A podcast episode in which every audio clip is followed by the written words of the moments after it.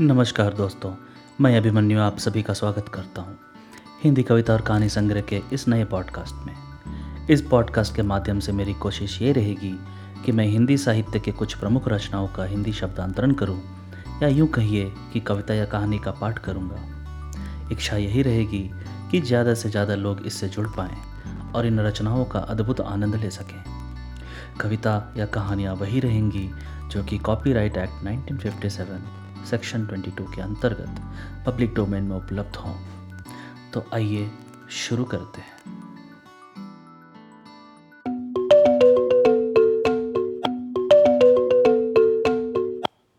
आज के रचनाकार हैं मुंशी प्रेमचंद और कहानी का शीर्षक है, मैकू। कादिर और मैकू ताड़ी खाने के सामने पहुँचे तो वहाँ कांग्रेस के वॉलेंटियर झंडा लिए खड़े नज़र आए। दरवाजे के इधर उधर हज़ारों दर्शक खड़े थे। शाम का वक्त था। इस वक्त गली में पियक्कड़ों के सिवा और कोई ना आता था। भले आदमी इधर से निकलते, झिझकते। पियक्कड़ों की छोटी छोटी टोलियाँ आती जाती रहती थीं। दो चार वैश्याएँ दुकान के सामने खड़ी नज़र आती थीं। आज यह भीड़ भाड़ देख कर मैकू ने कहा, बड़ी भीड़ है बे, कोई दो तीन सौ आदमी होंगे।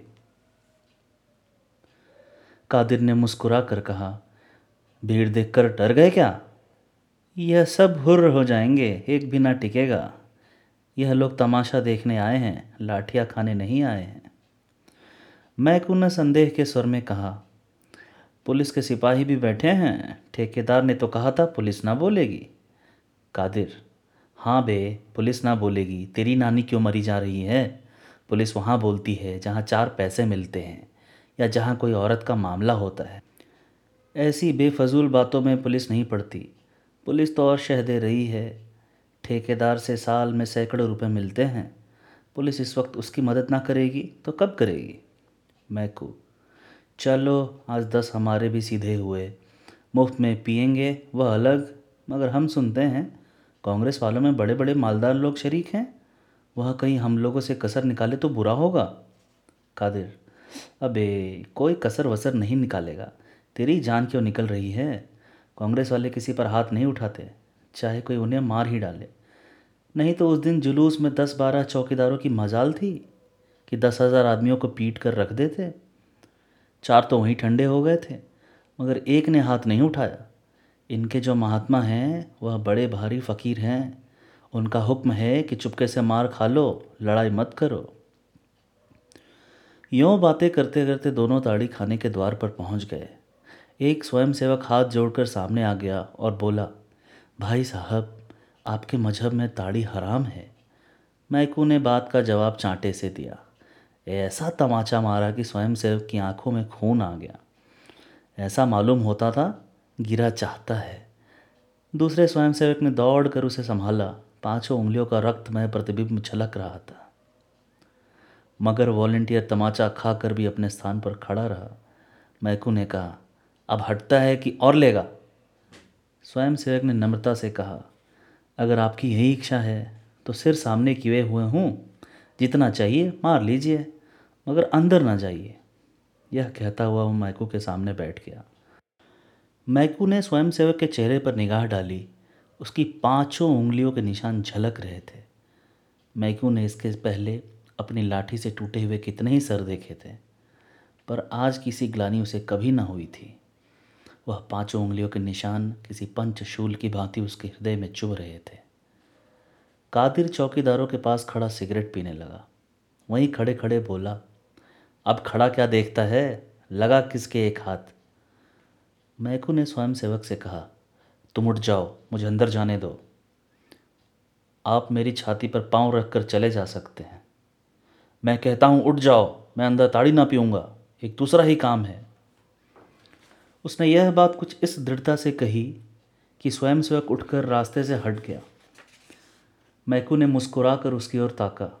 स्वयं सेवक ने फिर हाथ जोड़कर कहा, अपना वादा भूल ना जाना। एक चौकीदार बोला, लात के आगे भूत भागता है, एक ही तमाचे में ठीक हो गया। कादिर ने कहा यह तमाचा बच्चा को जन्म भर याद रहेगा। मैकू के तमाचे सह लेना मामूली काम नहीं है, चौकीदार। आज ऐसे ठोको इन सबों को कि इधर फिर से आने का नाम न लें। कादिर, खुदा ने चाहा तो फिर इधर आएँगे भी नहीं, मगर हैं सब बड़े हिम्मती, जान को हथेली पर लिए फिरते हैं। मैकू भीतर पहुँचा तो ठेकेदार ने स्वागत किया। आओ मैकू मियाँ एक ही तमाचा लगाकर क्यों रह गए? एक तमाचे का भला इन पर क्या असर होगा? बड़े लतखोर हैं सब। कितना ही पीटो असर ही नहीं होता। बस आज सबों के हाथ पाँव तोड़ दो, फिर इधर ना आए। मैकू। तो क्या और ना आएँगे? ठेकेदार। फिर आते सबों की नानी मरेगी। मैकू। और जो कहीं इन तमाशा देखने वालों ने मेरे ऊपर डंडे चलाए तो? ठेकेदार। तो पुलिस उनको मार भगाएगी। एक झड़प में मैदान साफ़ हो जाएगा। लो, जब तक एक आध बोतल पी लो, मैं तो आज मुफ़्त की पिला रहा हूँ। मैकू, क्या इन ग्राहकों को भी मुफ़्त? ठेकेदार, क्या करता? कोई आता ही न था। सुना कि मुफ़्त मिलेगी तो सब धंस पड़े।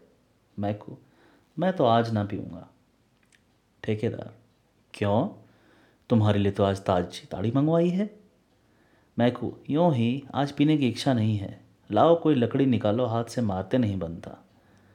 ठेकेदार ने लपक कर एक मोटा सोटा मैकू के हाथ में दे दिया और डंडेबाजी का तमाशा देखने के लिए द्वार पर खड़ा हो गया। मैकू ने एक क्षण डंडे को तोला, तब उछलकर ठेकेदार को ऐसा डंडा रसीद किया कि वहीं दोहरा होकर द्वार में गिर पड़ा। इसके बाद मैकू ने पियक्कड़ों की ओर रुख किया और लगा डंडों की वर्षा करने। ना आगे देखता था, ना पीछे, बस डंडे चलाया जाता था। ताड़ीबाजों के नशे हिरन हुए। घबरा घबरा कर भागने लगे। पर किवाड़ों के बीच में ठेकेदार की देह बंधी पड़ी थी। उधर से फिर भीतर की ओर लपके। मैकू ने फिर डंडों का आवाहन किया। आखिर सब ठेकेदार की देह को रौंद रौंद कर भागे। किसी का हाथ टूटा, किसी का सिर फूटा, किसी की कमर टूटी। ऐसी भगदड़ मची कि एक मिनट के अंदर ताड़ी खाने में एक चिड़िए का पूत भी न रहेगा। एकाएक मटकों के टूटने की आवाज़ आई। स्वयं सेवक ने भीतर झाँक कर देखा तो मैकू मटकों को विध्वंस करने में जुटा हुआ था। बोला, भाई साहब, अजी भाई साहब, आप यह गजब कर रहे हैं। इससे तो कहीं अच्छा होता कि आप हमारे ही ऊपर अपना गुस्सा उतारा होता। मैकू ने दो तीन हाथ चलाकर बाकी बची हुई बोतलों और मटकों को सफाया कर दिया और तब चलते चलते ठेकेदार को एक लात जमा कर बाहर निकल आया। कादिर ने उसको रोक कर पूछा, तू पागल तो नहीं हो गया है बे? क्या करने आया था और क्या कर रहा है? मैकू ने लाल लाल आँखों से उसकी ओर देख कहा हाँ अल्लाह का शुक्र है कि मैं जो करने आया था, वह ना करके कुछ और ही कर बैठा। तुम में कुवत हो तो वॉल्टियरों को मारो, मुझमें कुवत नहीं है। मैंने तो जो एक थप्पड़ लगाया, उसका रंज अभी तक है और हमेशा रहेगा। तमाचे के निशान मेरे कलेजे पर बन गए हैं। जो लोग दूसरों को गुनाह से बचाने के लिए अपनी जान देने को खड़े हैं, उन पर वही हाथ उठाएगा जो पाजी है, कमीना है और नामर्द है। मैं को फिसादी है, लटैत है, गुंडा है, पर कमीना और नामर्द नहीं है। कह दो पुलिस वालों से, चाहे तो मुझे गिरफ़्तार कर ले। कई ताड़ीबाज खड़े सिर सहलाते हुए उसकी ओर सहमी हुई आँखों से ताक रहे थे। कुछ बोलने की हिम्मत न पड़ती थी। मैको ने उनकी ओर देखकर कहा, मैं कल फिर आऊँगा। अगर तुम में से किसी को यहाँ देखा तो खून ही पी जाऊँगा। जेल और फांसी से नहीं डरता। तुम्हारी भलमनसी इसी में है कि अब भूल कर भी इधर ना आना। यह कांग्रेस वाले तुम्हारे दुश्मन नहीं हैं। तुम्हारे और तुम्हारे बाल बच्चों की भलाई के लिए ही तुम्हें पीने से रोकते हैं। इन पैसों से अपने बाल बच्चों की परवरिश करो, घी, दूध खाओ। घर में तो फाके हो रहे हैं घर वाली तुम्हारे नाम को रो रही है, और तुम यहाँ बैठे पी रहे हो? लानत इस नशेबाजी पर। मैकू ने वहीं डंडा फेंक दिया और कदम बढ़ाता हुआ घर चला। इस वक्त तक हज़ारों आदमियों का हुजूम हो गया था। सभी श्रद्धा, प्रेम और गर्व की आँखों से मैकू को देख रहे थे।